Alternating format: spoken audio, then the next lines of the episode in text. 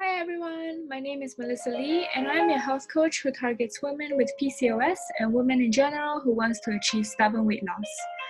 I do my best work when I work with PCOS urban women in their 30s who are embarrassed about their weight but want to feel comfortable in their bodies and are able to lose stubborn weight naturally. In this podcast, we talk about various topics, including why stubborn weight loss is so hard to achieve. If this is you, definitely put this in your podcast list because one episode will be released every single week. Hi, welcome back to part three of how to regulate your periods without going on the birth control pill. Before we get started, I just want to ask you to do a really great, uh, a simple favor. Um, if you go to Apple Podcasts I will be so grateful if you could leave, leave a five star review for this podcast. The more reviews I get, the better chances my information will be disseminated to more people and more women would understand this more. So, if you have the chance, I would really appreciate it if you go to Apple Podcast, search for Nourish Mel, and leave a review. So today's topic is Is your ex- exercise causing period irregularities? So there's a misunderstanding that more exercise can help your body be in optimal shape. Yes, exercise is wonderful in so many ways, but are you doing the right type that is suited for your body?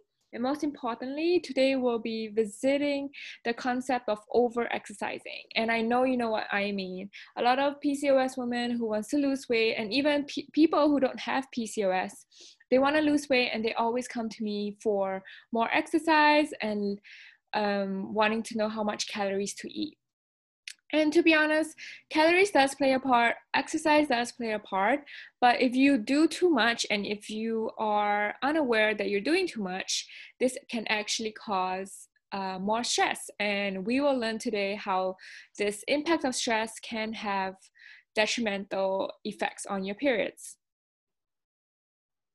So let's talk about stress first. Stress is actually beneficial for us and is essential for our survival. So our central nervous system consists of both the sympathetic and parasympathetic nervous system.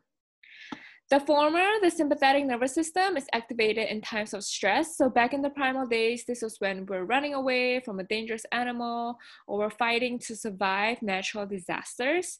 We needed the release of neurotransmitters, epinephrine and norepinephrine, otherwise also known as adrenaline, to keep our muscles pumped, our blood flowing, and our muscles primed to act. And other systems like the reproductive system and the digestive system were being put lower on the priority list as a result. And this is really important because if you're trying to regulate your periods in order to try and conceive, stress can play a really big role in not giving the reproductive system the hormones that it needs. So, in our modern day society if you're stressed chronically daily uh, over you know small little things anything that affects you at work in your environment in your family with friendships whatever that continuously um, um, causes you to be stressed um, it will get cortisol our stress hormone to be released um, more often and cortisol is actually being prioritized over stressful times over progesterone. So just recall progesterone is the pregnancy hormone. It is the hormone that gets your uterus primed for implantation by increasing the thickness of the endometrium. And so if, you know, progesterone kind of gets like put aside when your body's like ready to fight and flight, when it thinks you're always stressed all day, then obviously your periods are going to be wonky. It's not going to be um, regulated very well. So sources of low grade chronic stress, as I said, it comes from poor nutrition, lack of sleep, nutritional deficiencies, food sensitivities, inflammation in your digestive tracts if you're not pooping every day, exposure to heavy metals and toxins like pesticides, um, and even toxins from like your beauty products and your cosmetic products, loneliness, a disconnect from community, high standards of pushing ourselves to do better. You know you have a mind, mindset of like low self-worth and scarcity. And all of this even mentally and emotionally can cause your body to undergo a lot of stress. And it's no wonder that many women find themselves infertile And even if you're not trying to have children, it is really important to have progesterone being released because it balances out estrogen, which reduces PMS symptoms, and it is our calming, relaxing hormone. It is the hormone which drives us to spend more time with our hearts and listen to our intuition. So definitely you do want progesterone. And fun fact here, progesterone actually helps us to sleep because when it's being released, it increases the neurotransmitter GABA, which is like um, the inhibitory neurotransmitter that helps us to be relaxed. So in our brain, if we have a disbalance, if we have too much stimulatory neurotransmitter called glutamate, we won't be able to fall asleep easily and we won't be able to stay asleep as easily. So stress affects our periods how? So too much stress and release of cortisol can suppress our reproductive hormones leading to anovulation, which is the lack of ovulation. So without ovulation, there is no progesterone and you don't actually have a proper period. So note, a stress has been associated with absence of periods, heavy cramping, delayed or prolonged periods by affecting the follicular phase. So the very first phase in your menstrual cycle. So let's talk about the parasympathetic nervous system. That system is the mode where everything gets kind of toned down and is vital for automatic processes to take place via the vagus nerve. So, for example, when we sleep, our heartbeats um, get slower, we breathe deeper, our digestion improves, our, our detoxification organs get to work. And so this is the mode where you actually want to be most of the time, especially at night. So taking that into account, right, the impact of stress on our bodies, how stress can affect our period because it, um, you know, causes a lower level of progesterone being released, how does exercise come into play? So exercise is actually considered a source of stress on the body and this might be a shock to you because whenever we lift weights we you know we apply external resistance to our muscles we think that they're building, but actually they're breaking down, right? The muscle fibers break down, and actually during the recovery process, they build up again. So, applying this to the bigger picture, our entire body is under stress when we're doing activities like spinning, cycling barre, HIIT, hiking, and more. And everyone has a threshold to how much exercise or work they can do before the body starts to break down.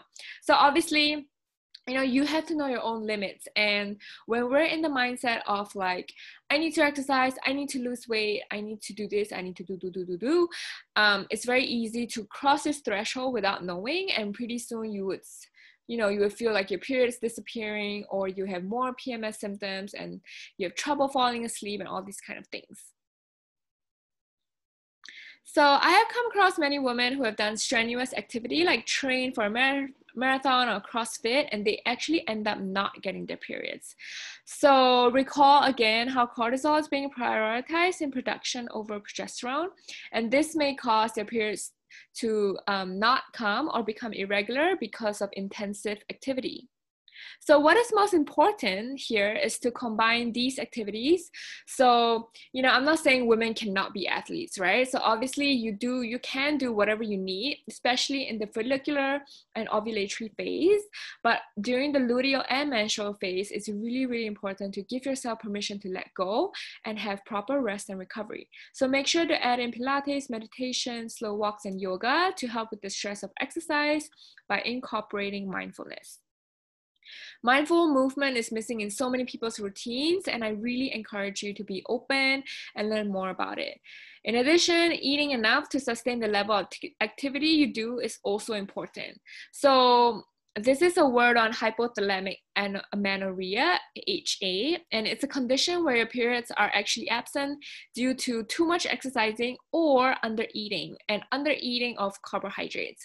So this is a really, really big concept to understand because a lot of people are adopting like low carb diets, keto diets, and exercising too much. And then you, you know, you don't even feel anything. Like you don't feel your weight is coming off, or you're just losing too little, or it comes off and then it remains stagnant chances are it might work a little bit or it might not work at all and then your hormones are just going crazy right now because your body always thinks that oh my god you are so stressed from all the intensive activity and then you're not eating enough carbs um, or eating enough in general and your body thinks it's going into a famine. So obviously your body's going to cling onto your body fat even more to ensure you to, to survive so all of this i just want if the biggest takeaway you have for this um, episode today i just want you to realize that your body is actually designed to help you survive. So whatever lifestyle choices we make think about it. If this choice you know to your body does it make it think that you are stressed right?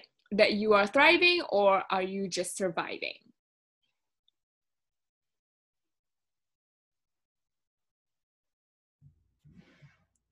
I just want to take a quick moment to talk to you about modern fertility.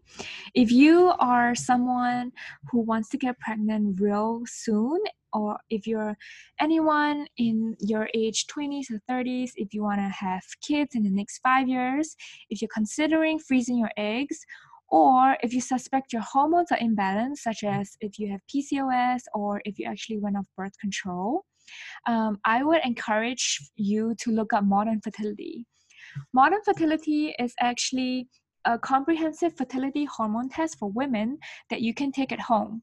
The online experience includes a physician reviewed personalized report, access to weekly webinars, and actually a free one to one consultation with a fertility nurse. I love modern fertility and they are incredible because they are giving us women a super easy at home test which costs only $159 when when it is so much more expensive to go to a fertility clinic and get the same hormone test for more than $1,500. So, with modern fertility, this test actually gives you access to the information you need to help to plan ahead and navigate the world of fertility. All tests are conducted in a certified lab, and Modern Fertility's team of physicians and clinical advisors lead some of the nation's top fertility clinics. With modern fertility, if you're currently pregnant or breastfeeding, the hormone test will not work for you. And if you're over 45 years old, this will not work for you either. I'm really excited to share with you about this test because for women with PCOS, we have a lower chance, or we seem to have a lower chance of conceiving and having this test, knowing exactly where your hormones levels are and knowing how good your egg reserve is, will actually give you a clearer mental picture of whether you can conceive or not. And if your chances are low, heck, you can actually kind of plan a you can plan ahead, right? You can plan two or three years ahead. So the modern fertility test will actually tell you if you have more or less eggs than average and what you can expect from egg freezing and IVF and actually how your hormone levels relate to PCOS, which is what 1 in 10 women have. And the overall result is you have a broader clarification and understanding of your general hormone health. So, modern fertility it depends it goes on eight fertility hormones that they test and if you aren't sure and you're not ready to buy, you can always go to modernfertility.com where you can take a quiz to receive more information about it and go straight to kind of building your own timeline tool on the website. So basically inputting your your age and how many kids you want and they will actually give you a timeline of when you should be thinking of conceiving in order to get the specific goal. How cool is that? And the best thing about modern fertility is that you get support from the modern community where you can find women supporting women regarding their own personal fertility journeys. I, for one, am so excited to share my modern fertility results with you. I recently got my test in the kit and I'm waiting for day three of my period to actually do the test at home and send it back to the lab. So for more information and if you're ready to dive deep and want to get your own modern fertility test kit, you can get 10% off. And if you go to modernfertility.com slash nourishmel to get your kit. Once again go to modernfertility.com slash nourishmel to get your modern fertility kit today So, a fun note here yoga tends to be seen as focused on stretching and physical postures. However, yoga is actually a philosophy and it has many branches, including pranayama, which is breath work, paying attention to our energies, which is our chakras, finding your emotional blocks, and actually living in a way that is kind and nourishing to the world. And some people actually have um, emotional release during yoga time and i have felt that sometimes. So it can be a really nice consistent practice if you're into it or if you're new to it. I definitely would not um, avoid it unless you have tried it so in this episode, in the show notes, I have included various articles about stress and weight gain, stress and your sex hormones, adrenal fatigue, and some resources to actually help you get into a slower pace of life, including journaling, yoga. Um, I also gave you a code for a discount on essential oils and also yoga poses for menstruation. So definitely get into the show notes and find all that you need. And also, I just wanted to remind you to leave me a podcast review because that would really help me to disseminate this information more on Apple Podcasts. And stay tuned for the next episode.